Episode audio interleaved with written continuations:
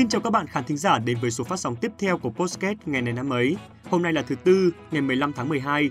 Cứ qua mỗi số phát sóng của chương trình, rất nhiều những thông tin thú vị của cả trong nước và ngoài nước, của cả quá khứ lẫn hiện tại sẽ được chúng mình tổng hợp lại để mà gửi tới các bạn với hy vọng đem đến những nguồn kiến thức bổ ích cũng như là niềm vui cho tất cả mọi người. Bởi vì niềm vui của các bạn cũng chính là niềm vui của ban biên tập chúng mình. Các bạn thân mến, lời đầu tiên trước khi bắt đầu chương trình thì chúng mình xin được gửi tặng những lời chúc mừng sinh nhật ngọt ngào nhất tới các bạn thính giả có ngày sinh trong ngày hôm nay. Chúc các bạn sẽ luôn vui tươi và ngập tràn sức khỏe. Hôm nay là ngày 15 tháng 12, gần cuối năm cũ và cũng là ngày bắt đầu tuổi mới của chính chúng ta. Đây là khoảng thời gian rất thuận lợi để nếu như có việc gì của năm cũ còn chưa làm được thì hãy cố gắng tập trung hoàn thành nó và cả những dự định trong tuổi mới nữa, hãy bắt tay để thực hiện chúng thôi.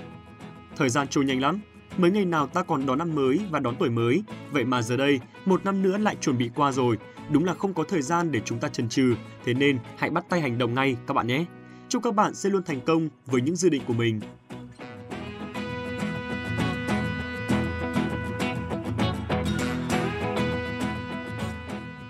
Đến với phần tiếp theo của chương trình ngày hôm nay, như thường lệ, ban biên tập chúng mình đã chuẩn bị sẵn một câu nói nổi tiếng để gửi tới mọi người. Đây chính là màn khởi động cho những nội dung quan trọng sắp tới của số phát sóng ngày hôm nay, vậy nên các bạn đừng bỏ lỡ nhé. Và để biết câu nói nổi tiếng của ngày hôm nay là gì thì xin mời các bạn, chúng ta hãy cùng gặp lại MC Hoài Thu.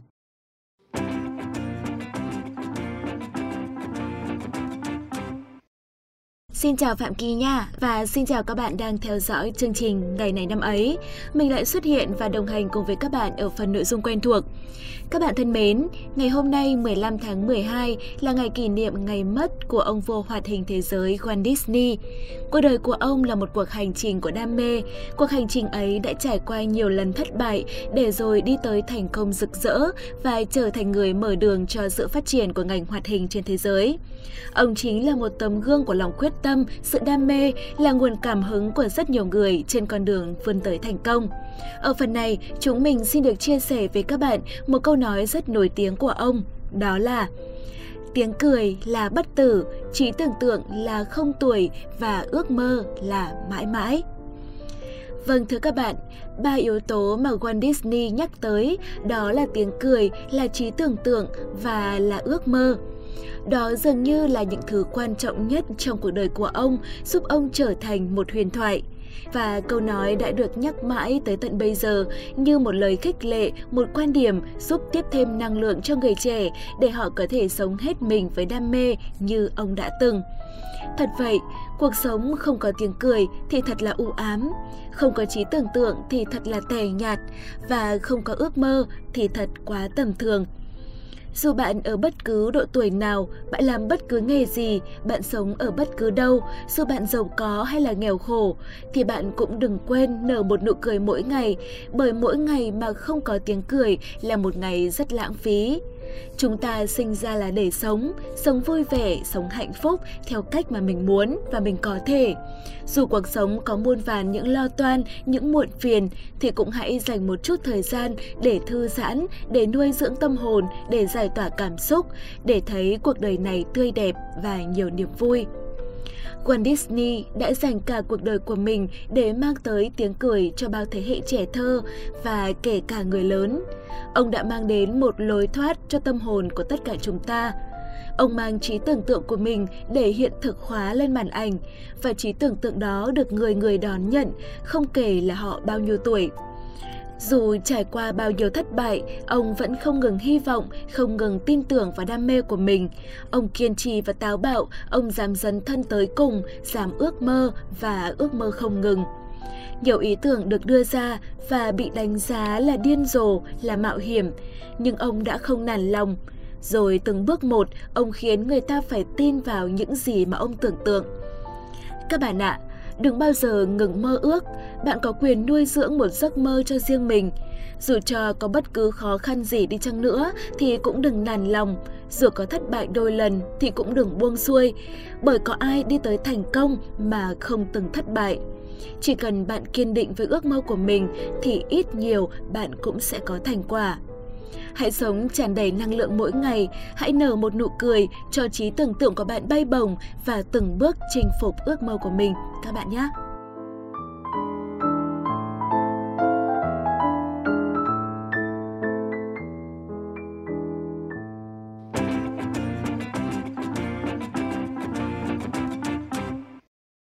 Xin được cảm ơn những chia sẻ của MC Hoài Thu. Những thông tin về Walt Disney sẽ được chúng mình chia sẻ ở phần sau của chương trình. Còn bây giờ thì chúng ta hãy cùng lắng nghe trước một thông tin mới được cập nhật. Các bạn thân mến, trong ngày 13 tháng 12 mới đây, lễ bốc thăm chia cặp vòng 1/8 đấu trường UEFA Champions League và lễ bốc thăm phân cặp vòng playoff đấu trường UEFA Europa League mùa giải 2021-2022 đã được diễn ra tại trụ sở chính của UEFA, được đặt tại Lyon, Thụy Sĩ. Về phần lễ bốc thăm của đấu trường danh giá nhất lục địa già UEFA Champions League, một sự cố hy hữu đã xảy ra khiến cho buổi lễ bốc thăm phải tiến hành lại lần thứ hai. Theo đó, ban tổ chức đã nhầm lẫn những lá phiếu của hai câu lạc bộ là Manchester United cùng với câu lạc bộ Atletico Madrid. Cụ thể, khi Phó Tổng thư ký UEFA ông Marchetti giơ là thăm có tên Villarreal, thì cựu cầu thủ của Arsenal Andre Asavin lại bốc được là thăm có tên Manchester United. Đây là cặp đấu không thể xảy ra bởi vì Tàu ngầm vàng và Quỷ đỏ đã nằm cùng bảng ở giai đoạn trước.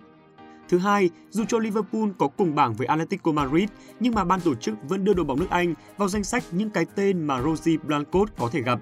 Và cuối cùng, khi ông Manchetti giờ là tham mang tên Atletico Madrid ở nhóm nhì bảng, thì cái tên Man United lại không nằm trong số những đội bóng mà đại diện La Liga có thể chạm mặt. Đây rõ ràng là một sự kiện gây chấn động với những quan chức cấp cao của bóng đá châu Âu, những câu lạc bộ tham dự giải hay là cả với những người hâm mộ trên khắp thế giới. Thậm chí, chủ tịch của câu lạc bộ Real Madrid, bố già Florentino Perez còn thẳng thừng cho rằng UEFA đang cố tình tạo nên một scandal không đáng có. Nhưng rồi cuối cùng, lễ bốc thăm lại vẫn được diễn ra êm xuôi. Các cặp đấu đáng chú ý đã được gọi tên. Trong đó đáng chú ý nhất là cặp đấu giữa hai ứng cử viên sáng giá cho chức vô địch là Paris Saint-Germain với Real Madrid. Là thăm may rủi một lần nữa lại khiến cho Messi có dịp hội ngộ với đội bóng có rất nhiều duyên nợ với anh. Hay là những cặp đấu đáng chú ý khác như Manchester United đối đầu với Atlético Madrid, Inter Milan đụng độ với cựu vương năm 2019 Liverpool hay là nhà đương kim vô địch Europa League Villarreal sẽ đối đầu với bà đầm già Juventus khó chơi. Tất cả đã tạo nên một vòng đấu vô cùng hấp dẫn. Còn về phần buổi lễ bốc thăm phân cặp vòng playoff đấu trường UEFA Europa League, buổi lễ được diễn ra suôn sẻ hơn so với Champions League. Trong lần đầu tiên áp dụng thể lệ mới là bốc thăm đấu playoff để chọn đội vào vòng 1/8 đấu trường số 2 châu Âu, ban tổ chức cũng đã chọn ra được rất nhiều những cặp đấu đáng chú ý. Trong đó phải kể đến cặp đấu của Barcelona với đại diện Italia là câu lạc bộ Napoli, hay Borussia Dortmund với câu lạc bộ Rangers, Sevilla so tài với Dinamo Zagreb và Atalanta đối đầu với Olympiacos. Theo lịch thi đấu, giữa tháng 2 và tháng 3 năm 2022, các sân cỏ của hai đấu trường danh giá nhất châu Âu là Champions League và Europa League sẽ tiếp tục được sáng đèn với loạt trận đấu sôi động kể trên. Trong khi đó, đấu trường hạng 3 của châu Âu là UEFA Europa Conference League cũng sẽ được diễn ra trong khoảng thời gian này. Vâng các bạn thính giả thân mến, đừng vì lịch thi đấu hấp dẫn của bóng đá châu Âu mà chúng ta quên mất đi trận đấu quan trọng của đội tuyển quốc gia Việt Nam nha. Vào lúc 19 giờ 30 phút tối ngày hôm nay, ngày 15 tháng 12, chúng ta sẽ có cuộc đọ sức với các cầu thủ Indonesia trong trận cầu quyết định cho một vị trí dẫn đầu bảng B. Nếu như có thể hạ gục đội bóng xứ Vạn Đảo thì chắc chắn một tấm vé đi tiếp hẳn sẽ nằm trong tầm tay của đội tuyển Việt Nam. Hiện tại, cả đội tuyển Việt Nam và đội tuyển Indonesia đều đang có được 6 điểm tuyệt đối sau hai trận đã đấu, nhưng mà chúng ta chỉ có được vị trí nhì bảng do kém Indo về chỉ số phụ. Hy vọng rằng trong trận đấu tối nay, đội tuyển quốc gia của chúng ta sẽ thi đấu thật tốt và đạt được một kết quả thuận lợi để có thể tiến xa trong mục tiêu bảo vệ thành công chức vô địch của giải đấu năm nay. Chúc cho đội tuyển Việt Nam sẽ thi đấu thành công.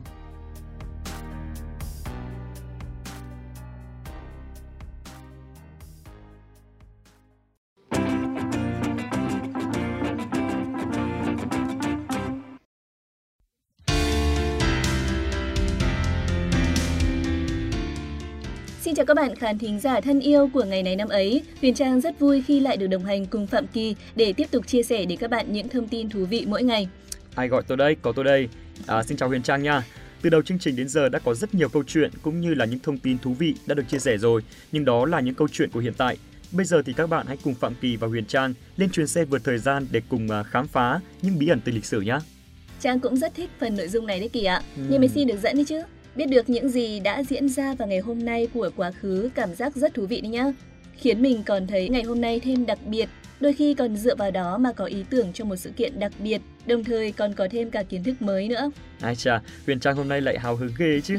Cứ tưởng dẫn vì nhiệm vụ thôi chứ. Linh tinh nào, nói thế các bạn đang nghe chương trình lại đánh giá tôi bây giờ.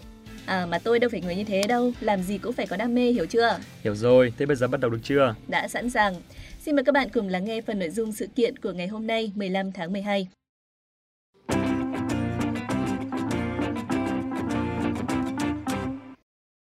Các bạn thân mến, mở đầu là thông tin trong nước.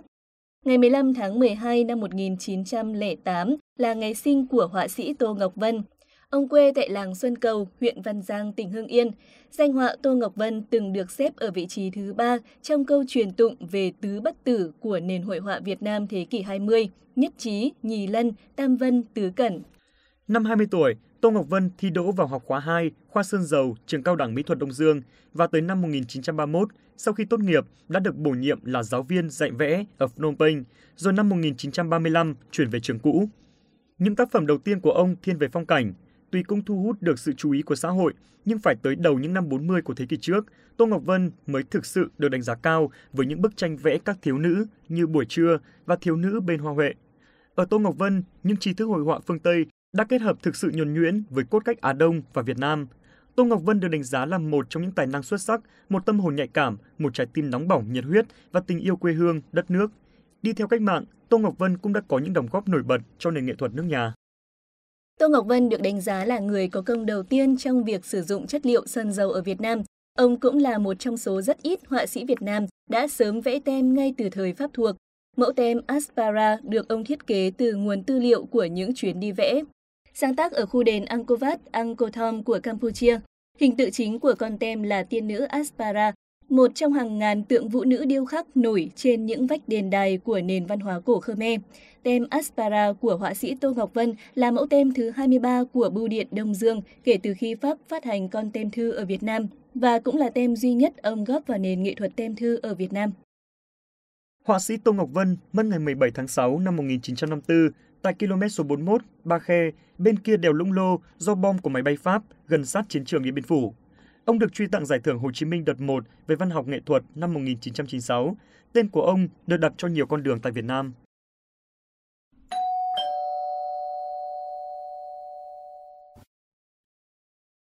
Xin mời các bạn cùng tới với thông tin đáng chú ý tiếp theo. Ngày 15 tháng 12 năm 1926 là ngày sinh của nhà thơ Chính Hữu. Nhà thơ Chính Hữu tên thật là Trần Đình Đắc, nổi tiếng trong vai trò nhà thơ, nguyên đại tá, phó cục trưởng Cục Tuyên huấn thuộc Tổng cục Chính trị Quân đội Nhân dân Việt Nam, nguyên phó tổng thư ký Hội Nhà văn Việt Nam. Uầy, Phạm Kỳ này, đoạn này Huyền Trang học thuộc luôn đấy, đọc lại cứ như là học bài cũ ấy. Siêu thế. Thì ngày xưa đi học chẳng phải học thuộc suốt còn gì, học thuộc để kiểm tra bài cũ với cả thi học kỳ này. Nghĩ lại mới thấy mình học hành chăm chỉ thật. Đấy đấy, biết ngay mà. Thế bây giờ có tiếp tục chương trình nữa không đây? Có chứ, có chứ. Các bạn thính giả thân mến, chúng ta cùng tiếp tục các thông tin về nhà thơ chính hữu các bạn nhé.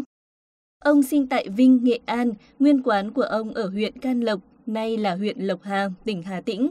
Ông học tú tài ở Hà Nội trước cách mạng tháng 8. Năm 1946, ông gia nhập Trung đoàn Thủ đô và hoạt động trong quân đội suốt hai cuộc kháng chiến chống Pháp và kháng chiến chống Mỹ. Năm 1947, ông bắt đầu làm thơ và hầu như chỉ viết về người lính và chiến tranh. Thơ của ông không nhiều nhưng lại có nhiều bài đặc sắc, cảm xúc dồn nén, ngôn ngữ và hình ảnh chọn lọc, hàm xúc. Ông đã sáng tác bài thơ đồng chí mà sau này đã được phổ nhạc cho bài hát Tình đồng chí. Bài hát đã khơi dậy những xúc động mạnh mẽ trong lòng nhiều thế hệ. Bài thơ cũng có những câu như sau. Áo anh rách vai, quần tôi có vài mảnh vá, miệng cười bút giá, chân không dày, thương nhau, tay nắm lấy bàn tay. Đồng chí là cách gọi khái quát về tình đồng đội gắn bó keo sơn, thiêng liêng và nghĩa tình. Đồng chí là những con người cùng chung lý tưởng, trì hướng, cùng là một đơn vị, cơ quan. Từ khái niệm trên cùng sự tương đồng về hoàn cảnh xuất thân, cùng chung lý tưởng bảo vệ Tổ quốc, những người lính từ những phương trời xa lạ tập hợp và tình đồng chí đến với họ là một điều tất yếu. Đó là chủ đề của bài thơ, nên tác giả đã đặt tên cho bài thơ là Đồng chí. Mặc dù là Kỳ không thuộc thông tin về nhà thơ chính hữu như Trang, nhưng mà bài thơ đồng chí thì Kỳ à, thuộc không thiếu một câu nào đâu Trang ạ. Trang cũng thế mà, vừa thuộc thông tin tác giả, vừa thuộc thơ luôn. Bài thơ quả thực là rất hay. Lại nữa rồi, thế hỏi lại lần nữa là có tiếp tục dẫn nữa hay không, hay là lại lơ lửng tiếp đây? Có chứ, người ta nói thật mà, lại cứ không tin.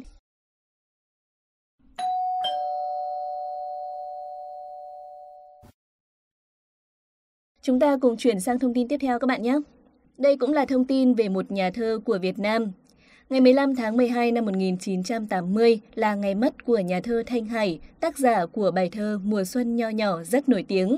Nhà thơ Thanh Hải sinh ngày 4 tháng 11 năm 1930 tại xã Phong Bình, huyện Phong Điền, tỉnh Thừa Thiên Huế. Ông xuất thân trong một gia đình tri thức nhưng nghèo. Cha ông làm nghề dạy học, mẹ ông là nông dân. Ông là anh cả trong gia đình gồm ba anh em.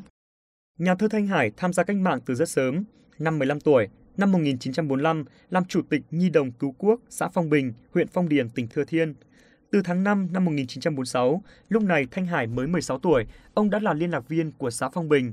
Cuối năm đó cho đến đầu năm 1947, ông là cán bộ tuyên huấn xã.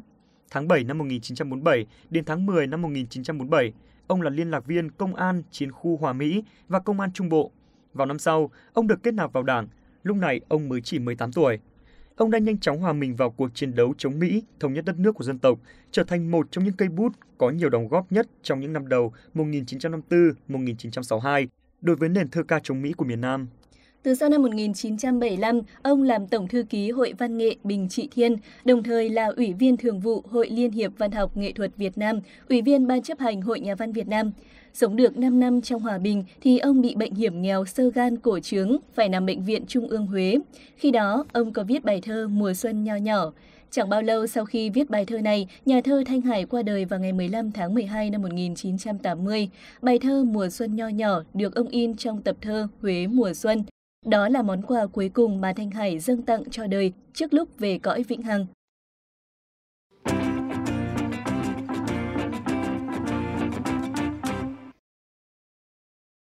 Vâng các bạn thính giả thân mến, trên đây cũng là sự kiện đáng chú ý trong nước cuối cùng của ngày hôm nay. Bây giờ thì xin mời các bạn, chúng ta hãy cùng đến với những thông tin trên thế giới. Ngày 15 tháng 12 năm 1966 là ngày mất của nhà sản xuất phim truyền hình và điện ảnh người Mỹ Walt Disney. Ngay từ nhỏ, Disney đã có thiên hướng kinh doanh vượt trội với việc bán những bức phác họa cho bạn bè cùng lớp tiểu học. Năm 1920, khi đang làm việc tại xưởng quảng cáo phim Kansas City Film S, Disney nghĩ ra những nhân vật hoạt hình đầu tiên và vào năm 1922 lập công ty đầu đời Law Allcram. Chẳng bao lâu sau, công ty gặp khó khăn và phá sản. Disney quyết định rời thành phố Kansas đến Hollywood lập nghiệp chỉ với tinh thần hăng hái của tuổi trẻ và ước mơ trở thành đạo diễn Hollywood. Song ước mơ của Disney không trở thành hiện thực vì tìm chỗ đứng trong ngành điện ảnh lúc này là không hề dễ dàng. Năm 1923, từ những đồng vốn ít ỏi vay mượn, Disney thành lập xưởng phim Disney Brothers Studio. Sau thành công của nhân vật Oswald, chú thỏ may mắn, tiếng tăm của Disney bắt đầu được công chúng biết đến. Ở tuổi 27, Walt Disney trở thành người đầu tiên sản xuất phim hoạt hình có âm thanh. Năm 1928, chú chuột Mickey, đứa con tinh thần gắn liền với tên tuổi của ông đã ra đời và nhanh chóng trở thành nhân vật yêu thích của các gia đình Mỹ. Và năm 1930, chuột Mickey đã trở thành một nhân vật được toàn cầu quan tâm. Năm 1932, bộ phim hoạt hình đầu tiên của thế giới Flower and Tree do ông sản xuất và giành được giải Oscar. Năm 1934, chú vịt Donald đã xuất hiện trong nhiều phim hoạt hình của Disney. Trong bối cảnh cốt truyện cho những phim hoạt hình rất nổi tiếng về chú chuột Mickey ngày càng trở nên khó viết hơn, Disney đã cho ra chàng vịt đực Donald nóng tính vào giúp sức. Trong khi hình ảnh của Mickey được xây dựng như là một chú chuột thân thiện, thì Donald lại là một chú vịt nóng tính, có khuynh hướng dễ mất bình tĩnh khi bị kích động. Donald chỉ xuất hiện với vai phụ trong phim hoạt hình với Mickey, nhưng vì tiếng tăm của Donald ngày càng lớn, chú đã có loạt phim hoạt hình cho riêng mình. Năm 1937, ông cho ra mắt bộ phim hoạt hình đầu tiên Nàng Bạch Tuyết và Bảy Chú Lùn ở dạp chiếu bóng Cathay ở Los Angeles. Bộ phim tốn 1 triệu 499 nghìn đô la Mỹ, một khoản tiền khổng lồ thời đó. Ông đã mạo hiểm đặt cược toàn bộ sự nghiệp của mình vào bộ phim này và đã được đền đáp. Bộ phim đã thành công mỹ mãn trên phim trường và thương trường, đoạt giải Oscar cộng với 8 triệu đô la Mỹ lợi nhuận, một con số kỷ lục với điện ảnh Mỹ trong thập niên 1930. Từ bộ phim này, Walt Disney trở thành nhân vật được sung bái trong làng điện ảnh. Những năm sau đó, Walt Disney Studio liên tiếp cho ra đời những bộ phim hoạt hình kinh điển như Cô bé lọ lem, Ali lạc vào xứ sở thần tiên, 101 chú chó đốm, được trẻ em trên khắp thế giới vô cùng yêu thích. Khi thành công với loạt phim hoạt hình, Disney chuyển sang lĩnh vực kinh doanh. Ý tưởng xây dựng công viên lóe lên trong đầu doanh nhân Walt Disney vào một ngày chủ nhật khi ông nhìn các con gái chơi vòng quay ngựa ô. Ông ra ý tưởng xây dựng một khu giải trí nơi cả người lớn và trẻ em đều có thể vui chơi cùng với nhau. Vào giữa thế kỷ 20, Walt Disney đã đầu tư gần 10 triệu đô để xây dựng khu công viên giải trí Disneyland rộng 70 ha, nơi vui chơi giải trí đầu tiên trên thế giới dựa theo những bộ phim hoạt hình của hãng. Disneyland là một xứ sở thần kỳ không chỉ với trẻ con mà ngay cả với người lớn cũng bị mê hoặc khi chu du trong đó. Du khách tham quan công viên được nghe kể về các câu chuyện thần thoại, cổ tích với sự góp mặt của các nhân vật hoạt hình Walt Disney hay việc hãng đã phát triển vương quốc hoạt hình của mình như thế nào. Chỉ trong vòng 7 tuần đầu tiên, Mickey Mouse và bạn bè của chú đã đón 1 triệu lượt khách đến thăm. Sau Disneyland, giữa thập niên 1960, Walt Disney bắt tay vào thực hiện một dự án lớn hơn là xây dựng Disney World với những mục đích xã hội. Disney World rộng hơn Disneyland gần 15 lần, có công viên giải trí, tổ hợp khách sạn, sân bay. Mỗi năm có hàng triệu người tham quan khu công viên giải trí Disneyland và Disney World. Walt Disney mất ngày 15 tháng 12 năm 1966 vì căn bệnh ung thư phổi. Ngày nay, tên tuổi của Walt Disney là thương hiệu của cả một tập đoàn toàn cầu về phim ảnh và các khu vui chơi giải trí. Vâng các bạn thính giả thân mến, những thông tin vừa rồi cũng đã kết thúc chương trình ngày này năm ấy hôm nay. À, Phạm Kỳ và Huyền Trang hy vọng à, tất cả các bạn đã có những giây phút thư giãn trong khoảng thời gian vừa qua. Còn bây giờ thì xin chào tạm biệt và hẹn gặp lại.